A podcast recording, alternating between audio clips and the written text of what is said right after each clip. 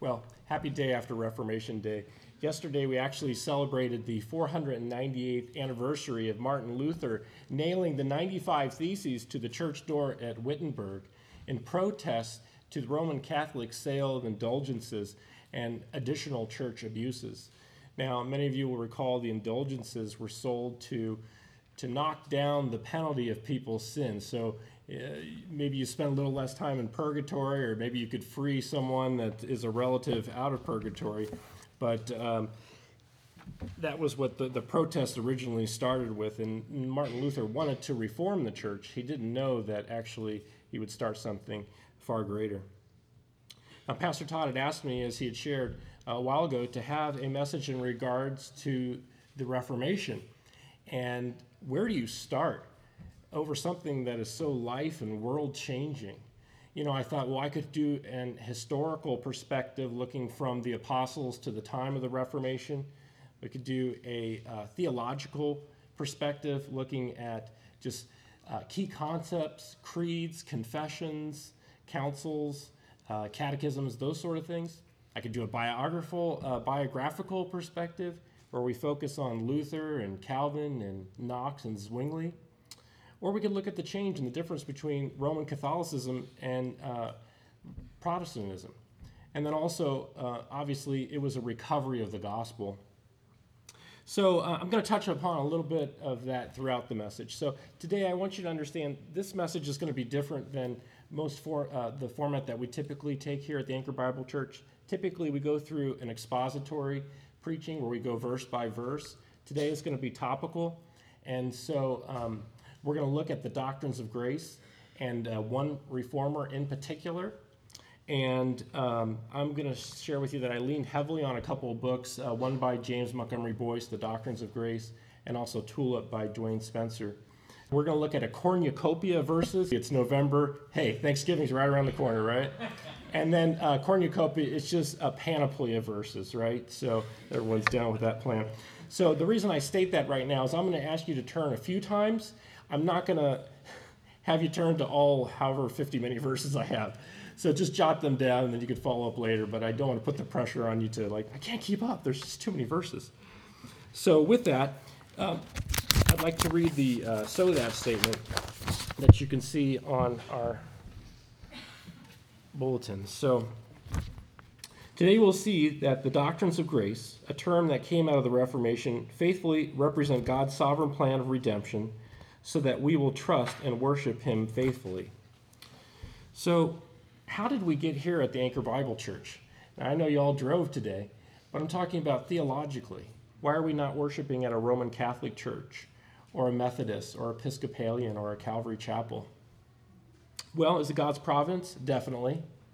Yes, it is. And it's God's providence that a group of people are to worship Him in spirit and truth. What is truth? Thy word is truth.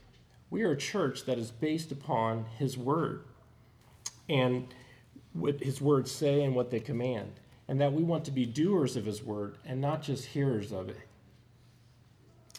So, how did we come to understand this Word? Through God. Yes, definitely. God used men and a movement to bring us back away, leading us away from man's traditions, idolatry, um, Pelagianism, legalism. And although systematic theologies, creeds, confessions, councils are not inerrant like the scripture, we would be fools not to stand upon the shoulders of giants who went before us, who died to themselves, took up their cross, and as Martin Luther so popularly said, unless I am convinced by the testimony of the scriptures or by clear reason, for I do not trust either in the Pope or in councils alone, since it is well known that they have often erred and contradicted themselves. I am bound by the scriptures I have quoted, and my conscience is captive to the word of God. I cannot and I will not retract anything, since it is neither safe nor right to go against conscience. I cannot do otherwise. Here I stand. May God help me. Amen. The Reformation was a recovery of a biblical doctrine of sin. It was also recovery of a biblical doctrine of man's true condition. And it was a great, it was coming to a greater appreciation of God's grace. And uh, let me let you in on a little secret. Okay? If we do anything towards our salvation, it is no longer grace. Okay? When we read the word grace in the Bible, we see it, we hear it. I want everyone from this day on to think 100% God has nothing to do with us. The Reformation was a recovery of the doctrines of grace, which we're going to cover today total depravity, unconditional election, limited atonement, irresistible grace, and perseverance of the saints. Many know it, the acronym is TULIP.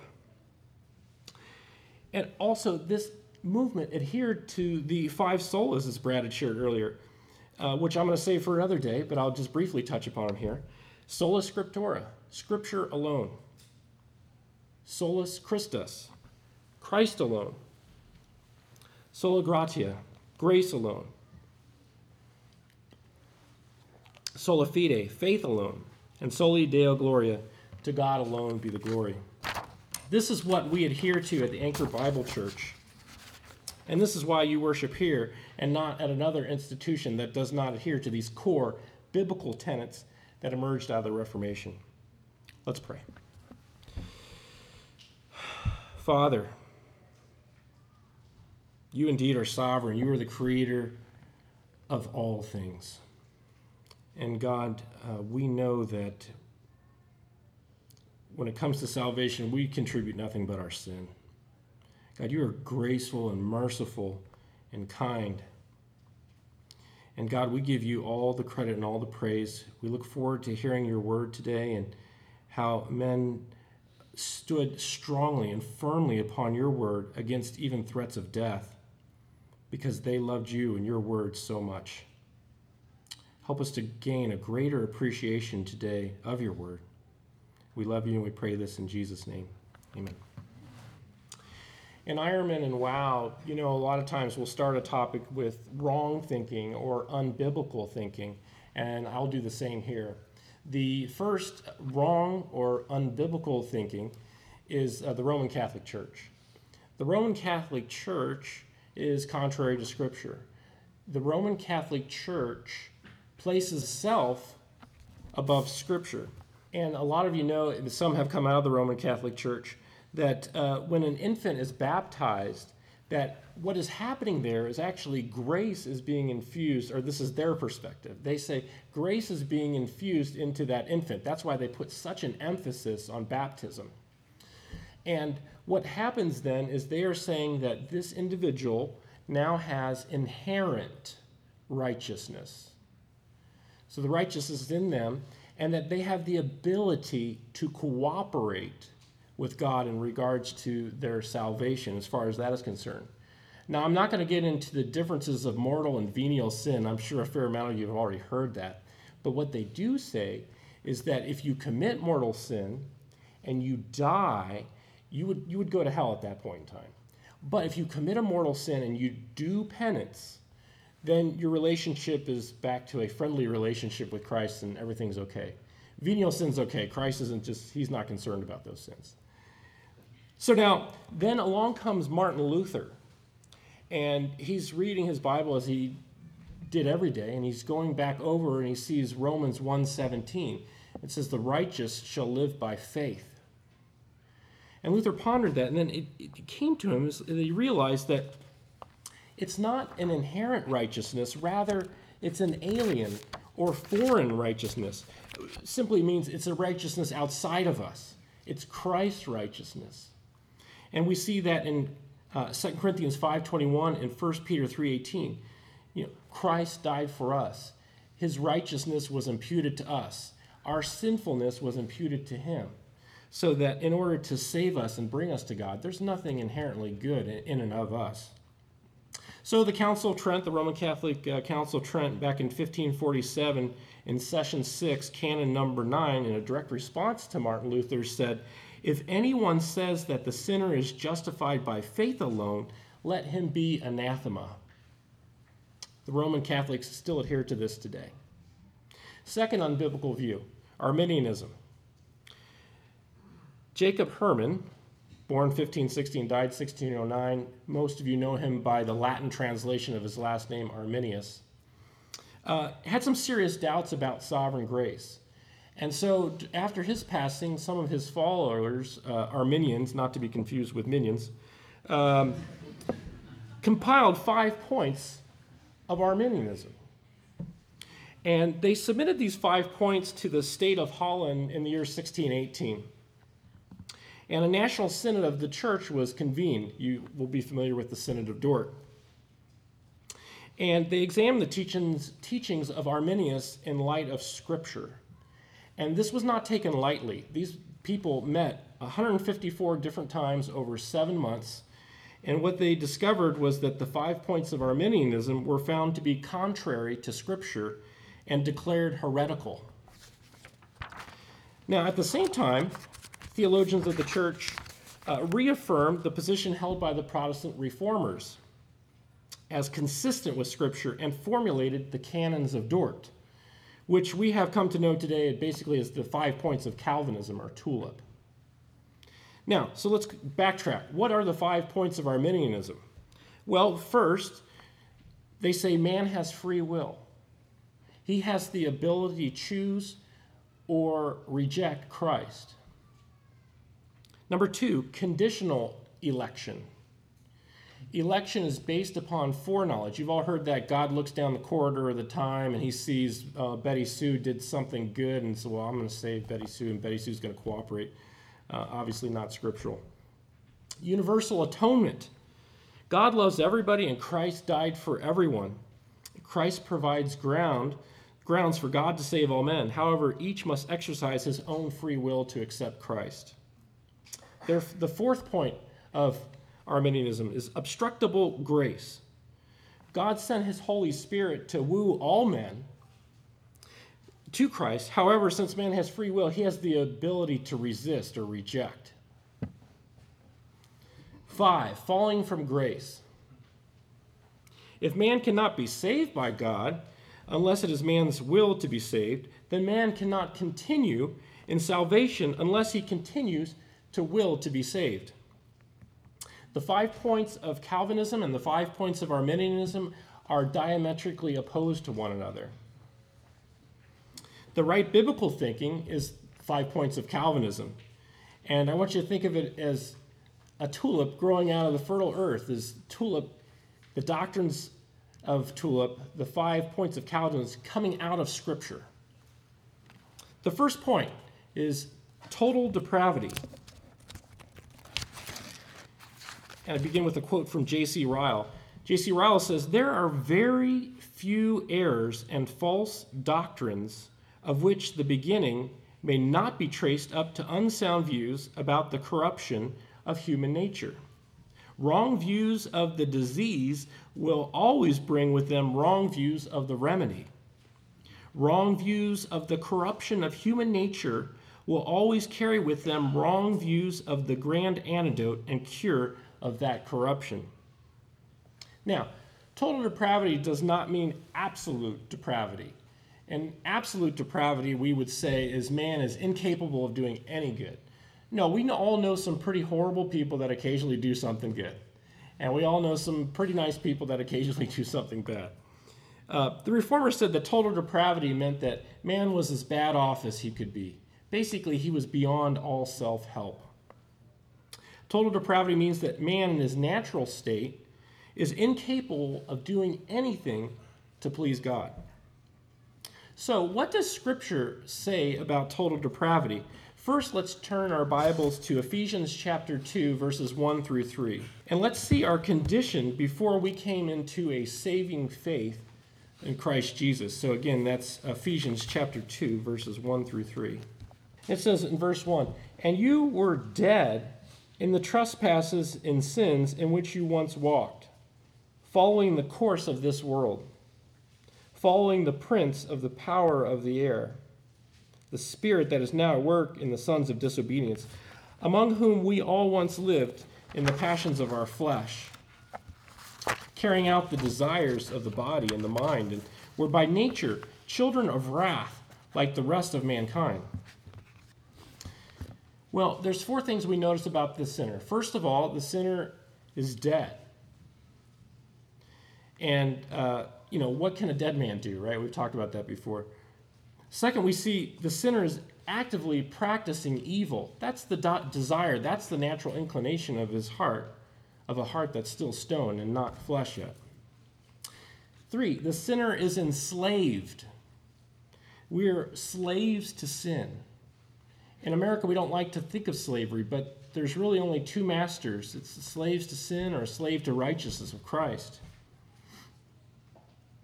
Four, sinner by nature is an object of God's wrath. So you look at it, and the person that, before he comes to a saving knowledge of Christ, he's in a horrible position.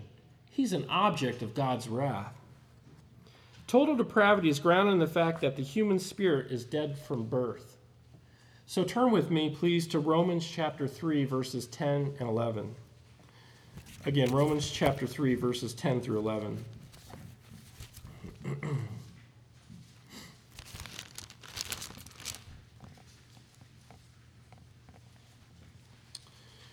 As it is written, none is righteous, no, not one. No one understands, no one seeks for God. First, we see here the uh, moral nature. And it says clearly in Scripture that some are righteous, one per no, none are righteous. Right? Look at the scriptures. Man is a depraved sinner. Now, I want you to look at the world. And some people think, oh, we're not so bad. We just need a little more education. No, we're bad. There's wars, there's uh, human trafficking, robberies, murders, drugs, corporate crime, greed, cruelty. Uh, and I'll share with you, and this has probably been your experience. You, are just walking around, you hear, occasionally hear some people talking. I'm amazed at how many times I hear people and they're slandering someone, they're gossiping about someone, they're angry about someone. Indeed, none are righteous. Second, sinful mind. It says none understands. So hopefully you've had the opportunity to share the gospel with an unbeliever before, and sometimes you get that look like, dude, you're off your rocker, right? And that's what's happening with the sinful man. He, he can't see, he can't perceive. This, this makes no sense to him.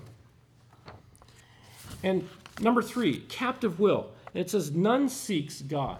And I will say, none seeks God. I'll qualify by saying, none seeks the God of the Bible. They have their own God, right? How many times will you talk with someone and say, well, that's not my God. My God would never send anyone to hell for eternity. Well, they've made themselves, made for themselves an idol. Now, we think we're pretty good. We think we're pretty hot stuff. You ask anybody out in the street today, hey, are you a good person? What's the response going to be? Oh, yeah, I'm a good person. Well, that's not what the scripture says. And we see that in Jeremiah 17 9. Again, you don't have to turn there.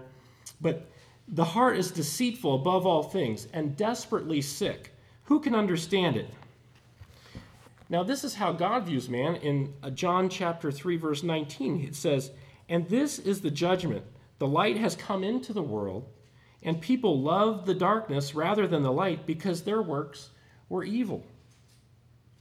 Man, in his own free will, can never come to Christ. We see in John 5:40, "Yet you refuse to come to me that you may have life." The unregenerate person is incapable of discerning the truth. He thinks the things of God are patently absurd. And we see that in 1 Corinthians 2:14. Again, that's 1 Corinthians 2:14. The natural person does not accept the things of the spirit of God, for they are folly to him, and he is not able to understand them because they are spiritually discerned. A dead spirit cannot see the things of God. And we see that in John chapter 3 verse 3. Jesus answered him, "Truly, truly I say to you, unless one is born again, he cannot see the kingdom of God."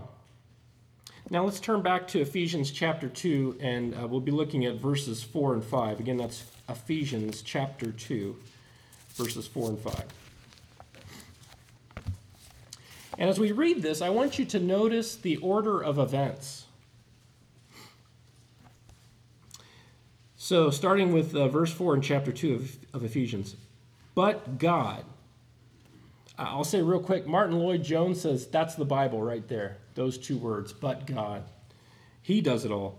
But God, being rich in mercy, because of the great love with which He loved us, even when we were dead in our trespasses, made us alive together with Christ. By grace you have been saved. We were dead, and He made us alive. Man is not saved by some mythical free will uh, uh, act of his own. He is saved by grace, and God's grace alone. Salvation is a gift of God, it's not based on any man's works. Don't take this lightly or for granted. Praise God for his grace and his mercy. Now, listen, if you get this doctrine wrong, everything else will be skewed. It's like the foundation, if you will. If it's made out of sand instead of a good, solid concrete foundation, everything else is going to be a little uh, slightly waxed. So, I want to share a story first with you. Um, Christy and I went on a stargazer's hike in Yosemite, and um, we were walking along, and you have your flashlights, and you go out to this valley that's pretty far away from any lights. And uh, so then we get to a certain point, and then our guide says, All right, everyone, cut your flashlights. It takes about a second for your eyes to kind of adjust. But then you look up and you see the stars, and they're so vibrant against the backdrop of the dark sky. And it's like that with the gospel against the backdrop of sinful and depraved man in his unregenerate state. So the, the scripture clearly teaches total depravity. Our second point is unconditional election. Now, election is a very important measuring rod for someone's theological bent. Whether one accepts or rejects this doctrine quickly reveals whether a person is biblically correct about the nature and extent of sin, the bondage of the will, and the full grace of God in salvation. Loraine Boettner, theologian, says it follows from what has been said that salvation is absolutely and solely of grace, that God is free in consistency with the infinite perfections of his nature to save none, few, many, or all according to the sovereign good pleasure of his will. It also follows that salvation is not based on any merits in the creature, and that it depends on God and not men who are and who are not to be made partakers of eternal life. God acts as a sovereign in saving some and passing by others who are left to the just recompense of their sins.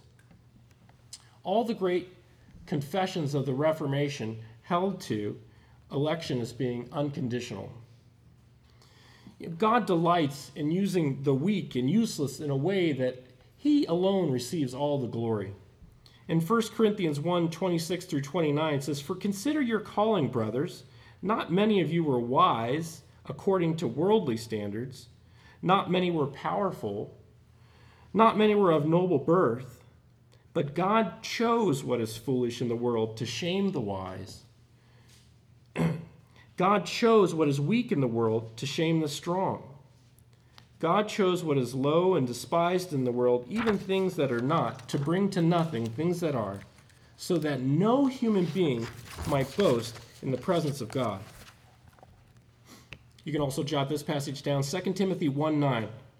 Again, 2 Timothy 1 9, who saved us and called us to a holy calling, not because of our works, but because of his own purpose and grace which he gave us in Christ Jesus before the ages began. Because of his own purpose, he saved us. And God chooses us. We did not choose him. We see that in John 15, 16. You did not cho- choose me, but I chose you. And he chose us before the foundation of the world. I don't know about many of you, but I, I certainly wasn't there before the foundation of the world. But it says clearly, even as he chose us in him before the foundation of the world, that we should be holy and blameless before him. We can't come to Jesus unless the Father draws us. John 6:44.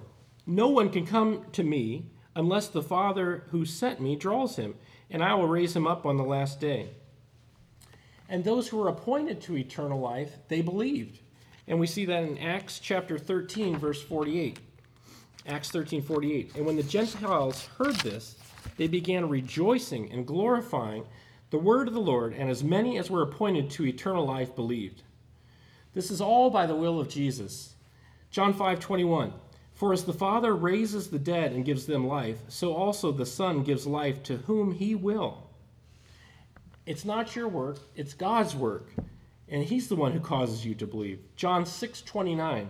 Jesus answered them, This is the work of God, that you believe in him whom he has sent.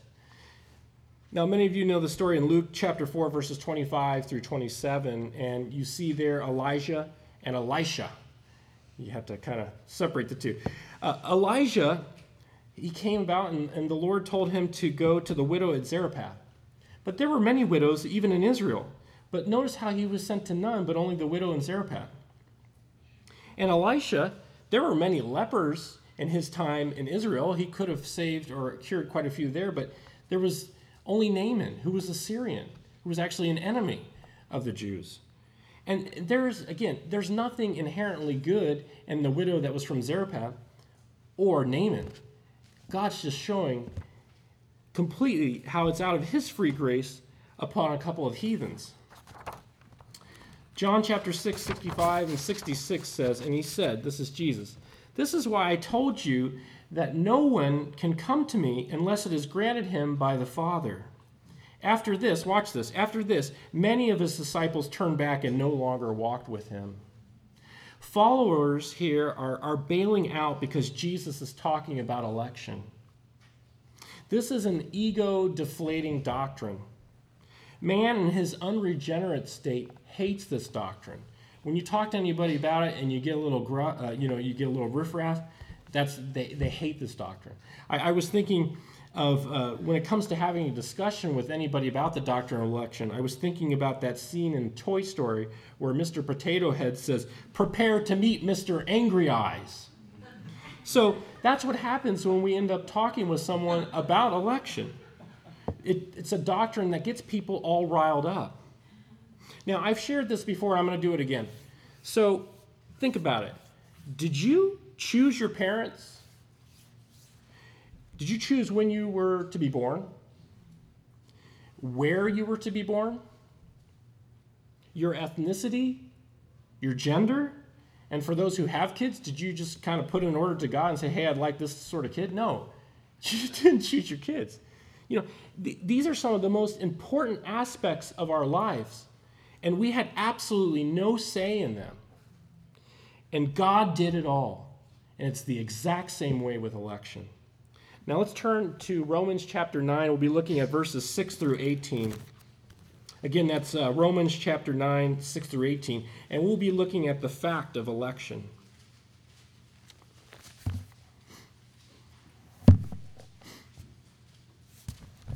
So it says there, starting verse 6 of Romans chapter 9, but it is not as though the word of God has failed, for not all who are descended from Israel belong to Israel. Hmm.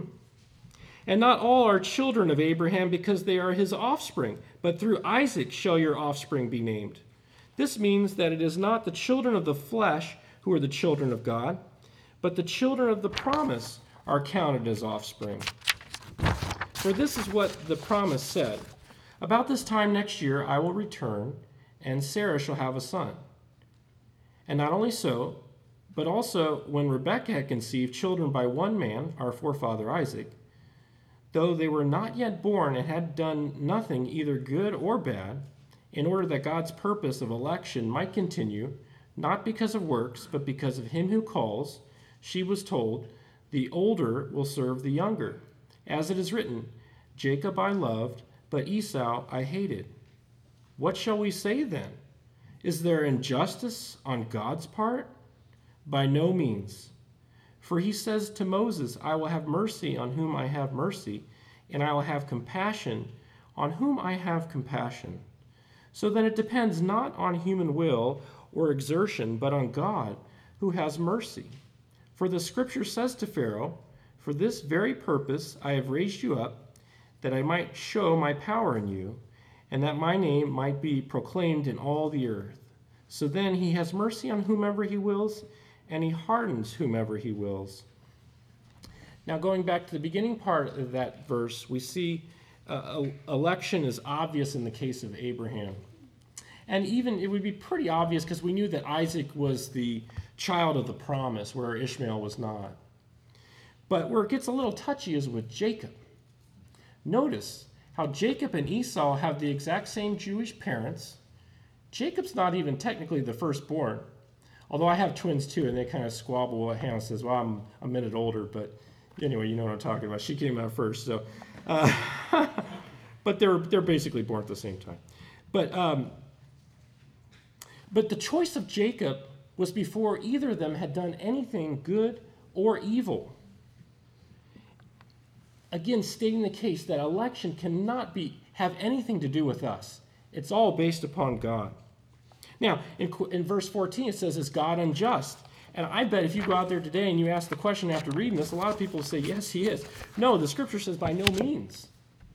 This answer does not satisfy most today. Why is that? Well, it's because it puts us in our proper place as fallen human beings. Now, how should we understand God's justice? Well, uh, if you're part of Yucaipa South, you know I've, we've talked about this before. Is that you know we don't want God's justice, right? If if we got God's justice, we would all be in hell. So all human beings deserve to go to hell, not heaven.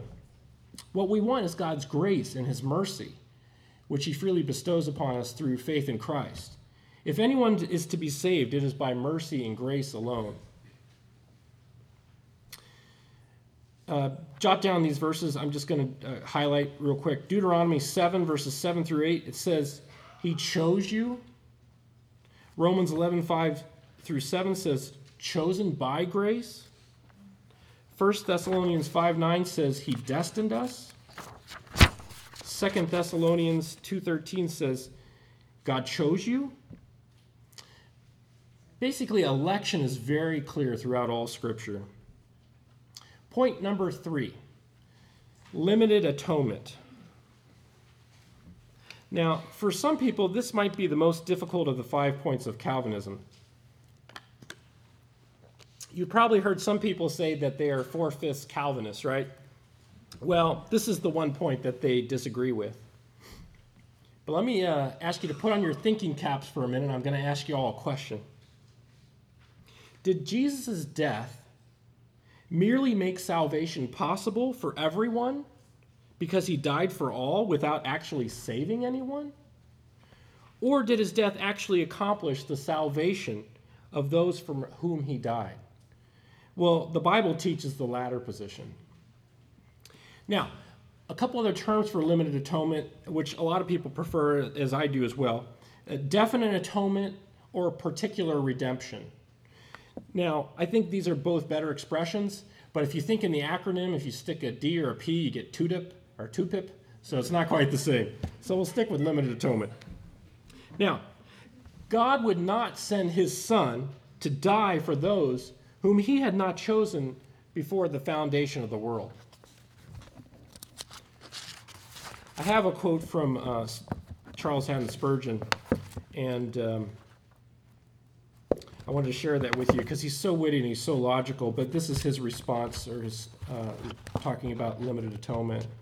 He says, uh, Spurgeon says here, we often we are often told that we limit the atonement of Christ because we say that Christ has not made a satisfaction for all men, or all men would be saved.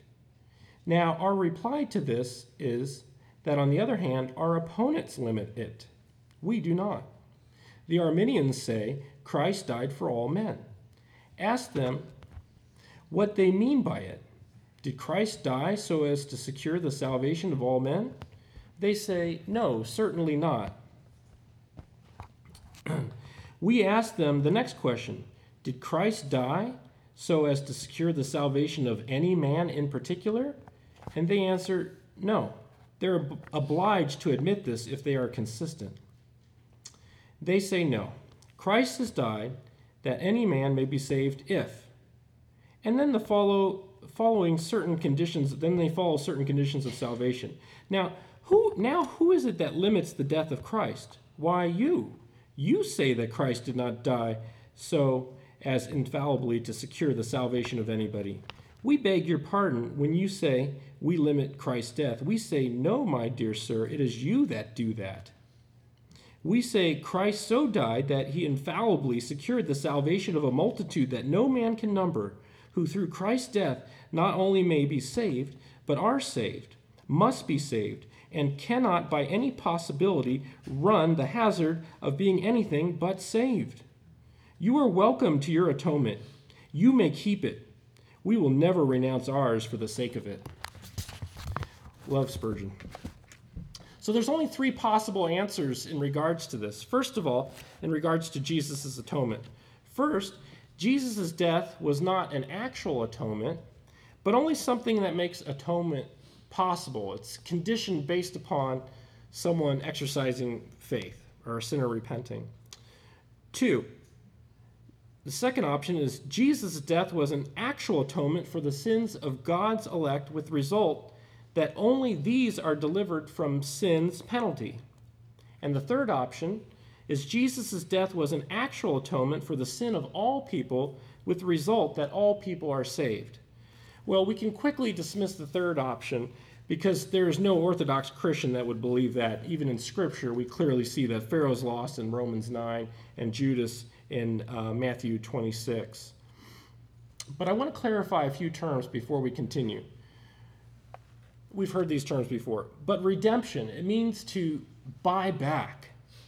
And we see in 1 Peter 1 18 through 19, you were redeemed with the precious blood of Christ. Galatians 3:13, Christ redeemed us from the curse of the law.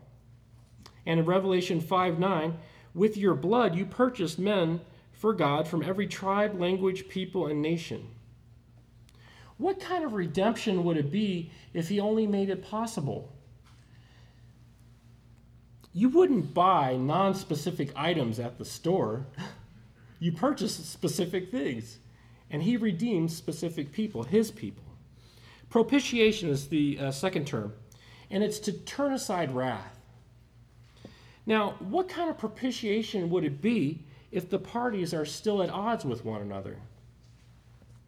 And if you think about it, the Arminians is proposing double jeopardy to a certain extent because they're saying Christ died for all, but yet if someone f- does not choose to accept Christ, he still goes to hell, paying that penalty twice. We call that double jeopardy.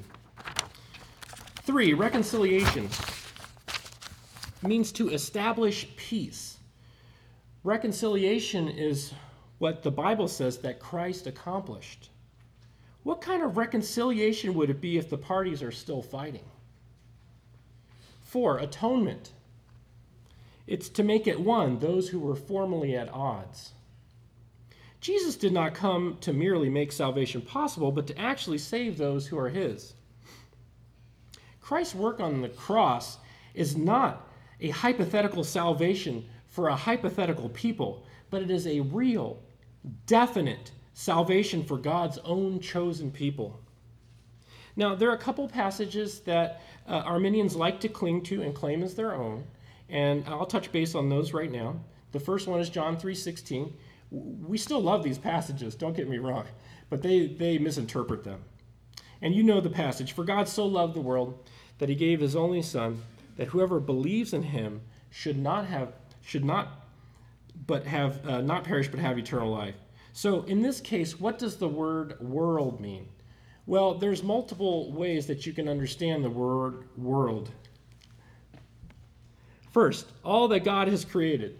Second, we can understand the word world as the earth. Or th- three, mankind as a whole. Or four, the Palestinian contemporaries of our Lord. Or the Jew in particular. Or all evil forces related to earth in rebellion against God or seven, persons selected out of every tribe and nation upon the face of the earth. Now, wherever we see the word world, or any word for that matter, we also we have to read it out of con we have to read it in context. Context is king. So we see in John 12, 19, uh, so the Pharisees said to one another, You see that you are getting you are gaining nothing. Look, the world has gone after him. Well, it's obvious from the context that not the whole world has gone after him, because the speakers, the Pharisees, they refused to do so. The, world, the word world, in this case, only includes those who were drawn to our Lord. I'm a big St. Louis Cardinals fan, so when they won the World Series, and I'm, I'm rooting for the Royals right now, but when they won the World Series, they said all of St. Louis came down for the parade. Really? So the freeways were cleared, nobody was at home, nobody was at work, uh, nobody was on vacation, nobody was doing anything else, nobody was in the hospital. No, we know what they meant, right? And it's the same thing here with John 3:16. So for whom did Christ die? Who is it that will not perish? but have everlasting life? And the answer is whoever believes in him. Well, who is it that will believe in him? And that's where you get the fork in the road with the Arminian and the Calvinist. The Arminian says, whoever of his own free will will choose to trust in Christ. And the Calvinist says, those whom for the Father chose in Christ. But note something interesting here. Both are hereby agreed that the word world, in terms for those whom Christ died, i.e., believers, means men out of every tribe and nation, but not all tribes and nation as a whole. And you ask, why? Well, since not all trust in Christ, even the Arminian agrees to that. Now, another verse, 2 Peter 3, uh, verse 9, and it says, The Lord is not slow to fulfill his promise, as some count slowness, but is patient towards you, not wishing that any should perish, but that all should reach repentance. So we go back and we study the text and we say, to whom is this addressed? Well, we find the answer in 2 Peter 1 1, which, to be brief, I'll say is believers, the elect. And what is the context of this passage? Well, we see that in verse 4. So, where's, where's the promise of his coming? And we see Peter's answer in verse 9. It says, The Lord is patient towards you. Now, who is the you? Who is he talking about here? we get the answer again from 2 Peter 1 1. It's to those who obtained a faith of equal standing, believers. Now, why is the Lord patient? Well, he doesn't want any of you to perish, but that all of you should come to repentance. All of the elect come to repentance. Now, moving on. Only the elect bride of Christ was the object of his love, and we see that in Ephesians chapter 5 verse 25. He says, "Christ loved the church and gave himself up for her. Galatians 1 3 through 5 says, Grace to you and peace from God our Father, and he's speaking to believers, and the Lord Jesus Christ, who gave himself for our sins and to deliver us from the present evil age, according to the will of our God and Father, to whom be the glory forever and ever. Amen. We also see in John 10 14, I am the good shepherd, and I know my own, and my own know me. John 10 15 says, Just as the Father knows me, and I know the Father, and I lay down my life for the sheep. John 10 26, But you do not believe because you are not among my sheep. And verse 27 says, My sheep hear my voice, and I know them, and they follow me. Isaiah 53 8 says, For the transgression of my people And Matthew 121, save his people from their sins. Matthew 20, 28, he gave his life as a ransom for many. And Luke 1, 68, he redeemed his people. So, why does the Calvinist believe in limited atonement? Because Christ and the apostles believed in it and taught it. Romans 5 8, Christ died for us. Limited atonement is throughout the Bible. Point number four irresistible grace. We get uh, the word grace from uh, the Greek word charis, which means unmerited favor. This is God's free will, free choice. The uh, Arminian says grace is obstructible. The free will of man is capable of rejecting the sovereign will of God. The Calvinist says God's grace cannot be resisted. Grace is something that God does for man, which man does not deserve. A good way to say this is when the Holy Spirit regenerates us, giving us a new nature, we naturally do what that new nature does, which is we believe in the gospel, we repent of our sins, and we trust in Christ for salvation. The Arminian insists that, omnip- that the omnipotent God can be obstructed. This is contrary to Scripture. Nowhere in Scripture does it say that a man chooses eternal life on his own free will. Again, I'm going to say that. Nowhere in Scripture does it say that a man chooses eternal life of his own free will. Going back to Ephesians chapter 2, verses 4 through 5, we see, But God, being rich in mercy, because of the great love with which He loved us, even when we were dead in our trespasses, made us alive together with Christ. By grace you have been saved. John 6 44. No one can come to me unless the Father who sent me draws him, and I will raise him up on the last day. John 16, excuse me, Acts 16 14. One who heard us was a woman named Lydia from the city of Thyatira, a seller of purple goods, who was a worshiper of God. The Lord opened her heart to pay attention to what was said by Paul. Now, there's two types of calls. There's a general call, which is external and it's universal. Um, it's an invitation for all men to repent and believe. We see that in Matthew chapter 11, verse 28. It says, Come to me, all who labor and are heavy laden, and I will give you rest. However, if left to themselves, no one would respond to that call. Now, there's a second call, a specific call, which is internal and effectual. And it not only provides an invitation, but willingness and an ability to respond. It's like the raising of Lazarus that we see in John chapter 11.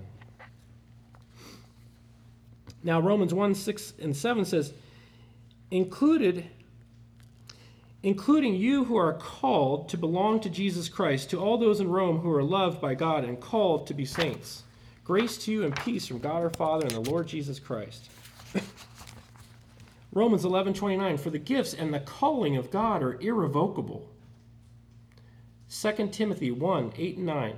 Therefore, do not be ashamed of the testimony about our Lord, nor of me, his prisoner, but share in suffering for the gospel by the power of God, who saved us and called us to a holy calling, not because of our works, but because of his own purpose and grace, which he gave us in Christ Jesus before the ages began.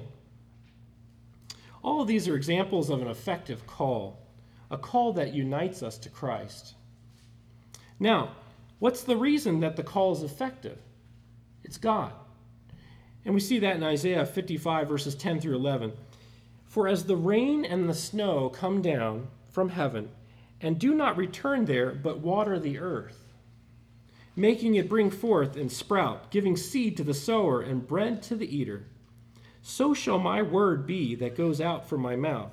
It shall not return to me empty, but it shall accomplish that which I purpose and shall succeed in the thing for which I sent it. And God is the cause of the new birth. We see that in John 1:13. Who were born not of blood, nor of the will of the flesh, nor of the will of man, but of God. And James 1:18, of his own will he brought us forth by the word of truth, that we should be a kind of first fruits of his creatures. All of this is from God. God's irresistible grace is throughout Scripture. Point number five perseverance of the saints.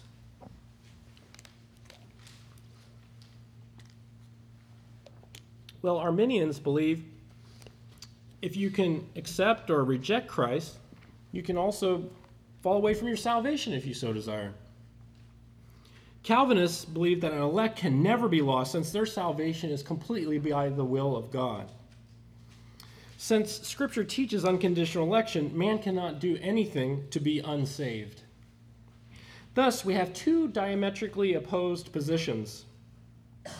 One is an opinion based on reasoning of the carnal mind, which is always at enmity with God, and the second is fact based upon Scripture. So, what does the scripture say about perseverance of the saints? Well, Philippians 1, verse 6 tells us, And I am sure of this, that he who began a good work in you will bring it to completion at the day of Jesus Christ. John 6:39 says, "And this is the will of him who sent me, that I should lose nothing of all, or some text will say none, that he has given me, but raise it up on the last day." What does the Bible say? Does it say he'll lose some, or does it say he'll lose none? John 10:28, "I give them eternal life, and they will never perish, and no one will snatch them out of my hand." Whose word do we take, man's or God's? 1 Peter 1 4 through 5 says, To an inheritance that is imperishable, undefiled, and unfading, kept in heaven for you. In Jude 24, it says, He's keeping us. He, he's keeping us from stumbling. 2 Timothy 4:18 says, "Bring me safely into his heavenly kingdom." Now there's a few things perseverance does not mean. One, perseverance does not mean that the Christians are exempt from all spiritual danger. Number two, perseverance does not mean that Christians are always kept from falling into sin just because they are Christians. Sadly, Christians do sin. We see that with Noah in the case of drunkenness. We see that with Abraham who lied about Sarah. We see that David committed adultery and committed murder.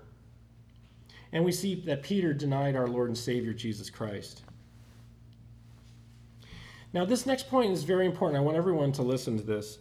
Um, we have the tremendous blessing at the Under Shepherds meeting to pray for everyone, and we pray for each one individually. And one theme that I'll say, and I, I had the opportunity to pray with other under shepherds, a common theme is we're praying for salvation for some of you.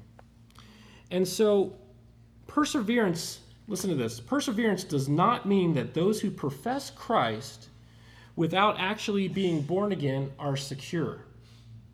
Okay? So many claim to be Christians, but are not. Scripture clearly tells us we need to make our calling and election sure. Now, if you think you're one of those people that we might be praying for as far as salvation, listen carefully. I want to share the gospel with you. So we see in Romans 3 23 through 26, and I'm going to go ahead and read that passage. If you want to join me, that's fine as well. It's Romans 3 23 through 26. For all have sinned and fallen short of the glory of God, and are justified by his grace as a gift through the redemption that is in Christ Jesus, whom God put forward as a propitiation by his blood to be received by faith. This was to show God's righteousness, because in his divine forbearance he had passed over former sins. It was to show his righteousness at the present time, so that he might be just. He's not going to sweep it under the door. He's not going to be a bad judge and just forgive everything willy nilly. He's being just, and he's the justifier. He is the one who saves us, of the one who has faith in Jesus. Now, we've already talked about man's total depravity, and we've talked about God's sovereign choice in election. Christ dying for those who are his in limited or definite atonement. Now we get to God's irresistible grace. Is God calling you with a specific and saving call through his word? Trust in Christ and repent of your sins. Do you concur with Scripture that you are a sinner? You need a Savior, and there is only one. John 14, 6 tells us, I am the way, the truth, and the life. No one can come to the Father except through me. And there is salvation, excuse me, Acts 4, 12. And there is salvation in no one else, for there is no other name under heaven given among men by which we might be saved, other than the name of Jesus Christ. He paid the penalty for our sins and has credited his righteousness to us. We see that in 2 Corinthians 5:21. For our sake he made him to be sin who knew no sin. Christ was sinless, right? He's the God man. He lived the perfect life so that in him we might become the righteousness of God. Again, this is that alien or foreign righteousness that Martin Luther talked about. It's Christ's righteousness. It's extra, it's outside of us. It's his righteousness. And similarly in 1 Peter 3:18, for Christ also suffered once for sins, the righteous for the unrighteous, that he might bring to us bring us to God, being put to death in the flesh but made alive in the spirit. I want everyone to picture a nail. a nine inch nail, which is probably more of a stake. Christ took three of those to save those who are his. Because he just thought it was a fun thing to do? No. No. Because we couldn't and we cannot save ourselves. It's based 100% upon his work. So he suffered and he died, and the wrath of God was poured out upon him for all of our sins, all of those who are his, all of our sins, past, present, and future. And he paid the debt in full. And of course, he was buried, and on the third day he rose in fulfilling Scripture. And he put to death death and sin. Those who are in Christ live by faith in him, not based upon our works. Galatians 2:21 says, "I do not nullify the grace of God, for if righteousness were through the law, then Christ died for no purpose." Ephesians 2, 8 through 10, "For by grace you have been saved through faith, and this is not your own doing, it is the gift of God, not a result of works, so that no one may boast." For we are his workmanship, created in Christ Jesus for good works, which God prepared beforehand that we should walk in them. Repent now. Trust in Christ now. Tomorrow is not guaranteed to anybody. 2 Corinthians 6 2 tells us, For he says, In a favorable time I listened to you, and in a day of salvation I have helped you. Behold, now is the favorable time. Behold, now is the day of salvation. Now, getting back into the perseverance of the saints, there's three categories of challenging passages for perseverance of the saints. First, there's passages that suggest we could fall away. And we see in Matthew 25, you'll be familiar with these parables. There's the parable of the ten virgins, the talents, and also the sheep and the goats. And in all those cases, none of these speak or teach that salvation can be lost. It just simply says that they were never believers from the beginning. A second category is passages suggesting our salvation is uncertain. And uh, one verse I'll share with you is Hebrews 6 4 through 6. And it says, For it is impossible in the case of those who have once been enlightened, who have tasted the heavenly gift, and have shared in the Holy Spirit, and have tasted the goodness of the Word of God and the powers of the age to come, and then have fallen away to restore them again to repentance, since they are crucifying once again the Son of God to their own harm and holding him up to contempt. the writer here is warning his reader against denying the Lord. And we see that if we just go a few more verses down, verse 9 says, Though we speak in this way, yet in your case, beloved, we feel sure or, or confident of better things, things that belong to salvation. And a third set of warning is the uh, warning passages and I'll read a couple of those to you. Hebrews 2 3 says, How shall we escape if we neglect so such a great salvation? It was declared at first by the Lord, and it was attested to us by those who heard. And then also 1 Corinthians 9 27. But I discipline my body and keep it under control, lest after preaching to others I myself should be disqualified. These passages provoke us to higher levels of commitment and greater godliness. Uh, Martyn Lloyd-Jones says, in reference to these passages, he says, To be concerned and troubled about the state of our soul when we read passages such as these, and of itself evidence that we are sensitive to God's word and to his spirit, and that we have spiritual life in us. In other words, if these passages make you nervous, uh, that's a good thing. Uh, you know, for people that are not in Christ, they don't care. It doesn't bother them.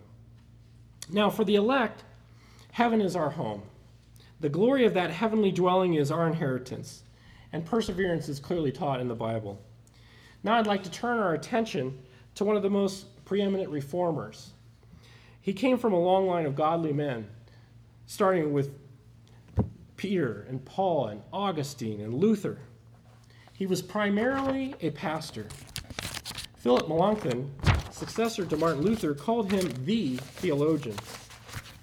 He gave himself to the exposition of the word as perhaps no one else in history. He was primarily concerned about the glory of God and magnifying Christ Jesus and diving deeply into the infinite wealth of his holy word. He remains the greatest biblical commentator of all time. His name's John Calvin. He was born July 10th, 1509, in the farm country of Noyon, France, about 67 miles northeast of Paris. Calvin's father, Gerard, raised him to be a Roman Catholic priest, and he had a grounding in Latin and logic and philosophy. Now, Gerard Calvin had a conflict with the bishop of Noyon, so he redirected John's career to study law. He was like, I'm, I'm done with you being a priest. Now go study some law. So he went to the University of Orleans and later to the University of Bourges. Calvin, as we see, submitted. He submitted to his father. He lived a life, life of submission. Gerard Calvin died in 1531, and so this freed Calvin to pursue his first love, which was classic literature. While he was at Bourges, he came in contact with the biblical truths of the Reformation. Upon his conversion, he immediately changed his allegiance from the Roman Catholic Church to the, Protest- to the growing Protestant Reformation.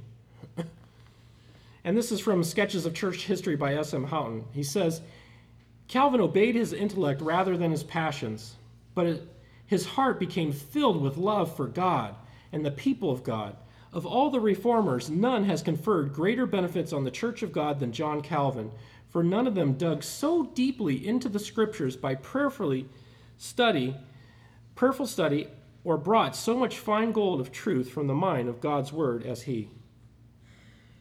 Calvin went to uh, Basel, Switzerland in the years of 1534 and 1536, and that's where he began to write the Institutes of the Christian Religion which many, even today, still consider to be the defining masterpiece of Protestant theology.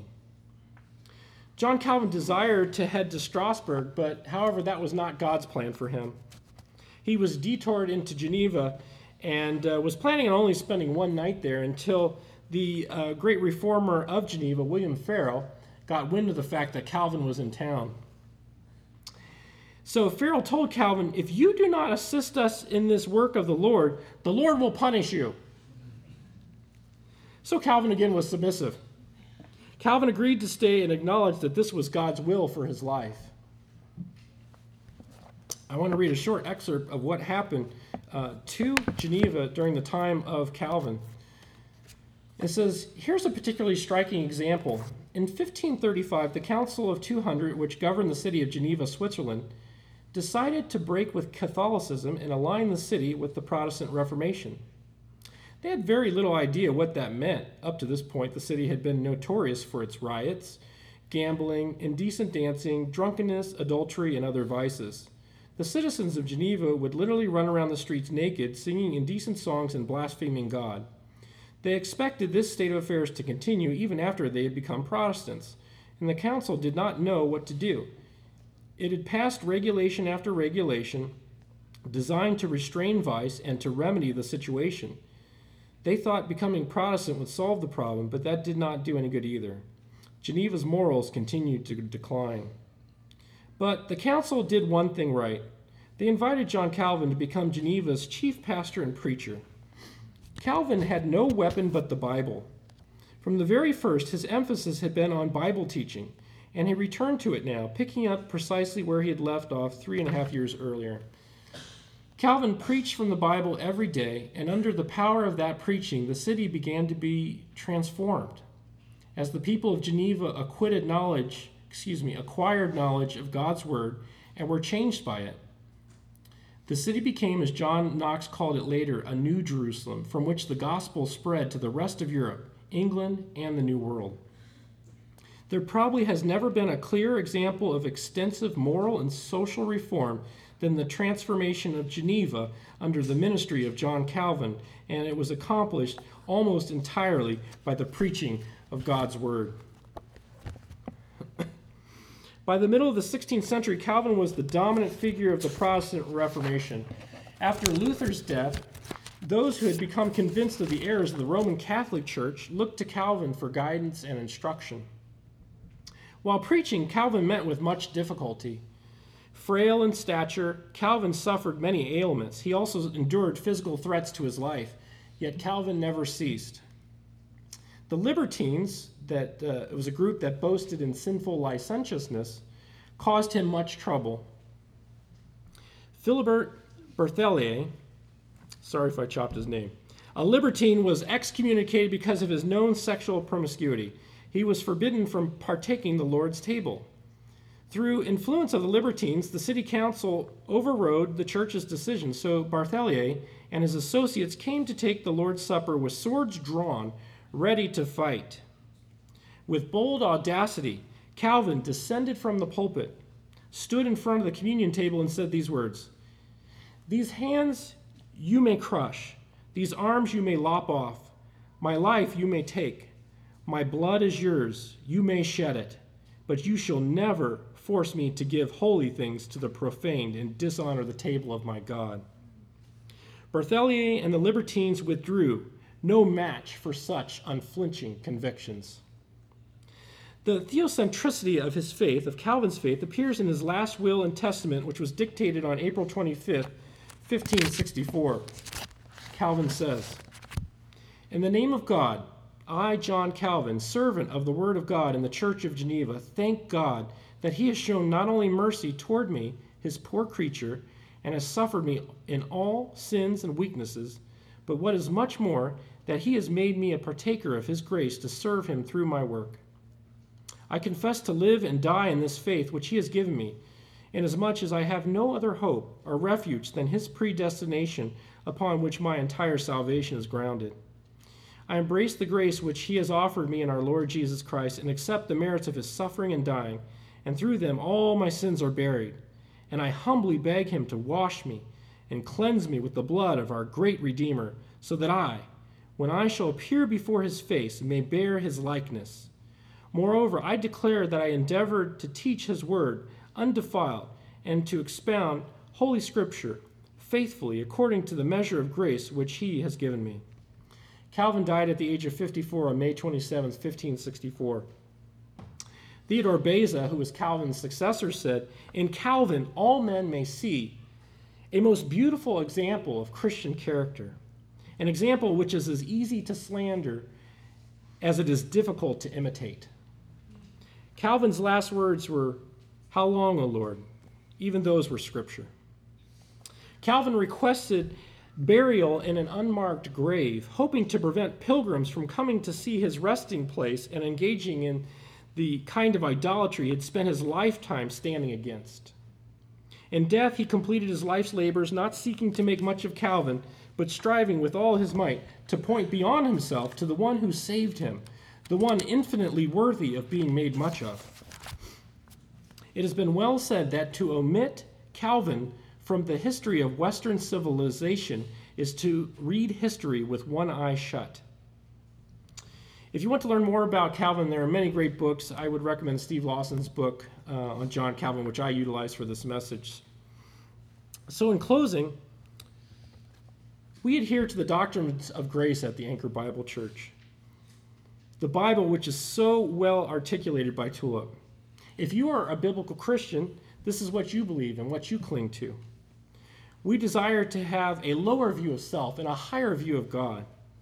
Only through this view, the biblical view, will we truly understand the heinousness of sin in light of our sovereign holy God's remarkable grace. Apply these truths in your mind as you preach the gospel to yourself daily. This instills greater appreciation for God and His work as each day passes. Let's pray. Father, you are indeed sovereign, and we thank you for the Reformation. As Pastor Todd said, the church is constantly reforming. We desire to see nothing else but you. We desire to be obedient to your word, to not just be hearers, but to be doers. Lord, we know that you are the lover of our soul and the lifter of our heads. God, and you have given us the most indescribable gift, faith in giving us Jesus Christ. God, I pray that you would help us to know and to grow in the love and grace of our knowledge of our Lord and Savior Jesus Christ. We thank you for this time, and uh, we pray this in Jesus' name. Amen.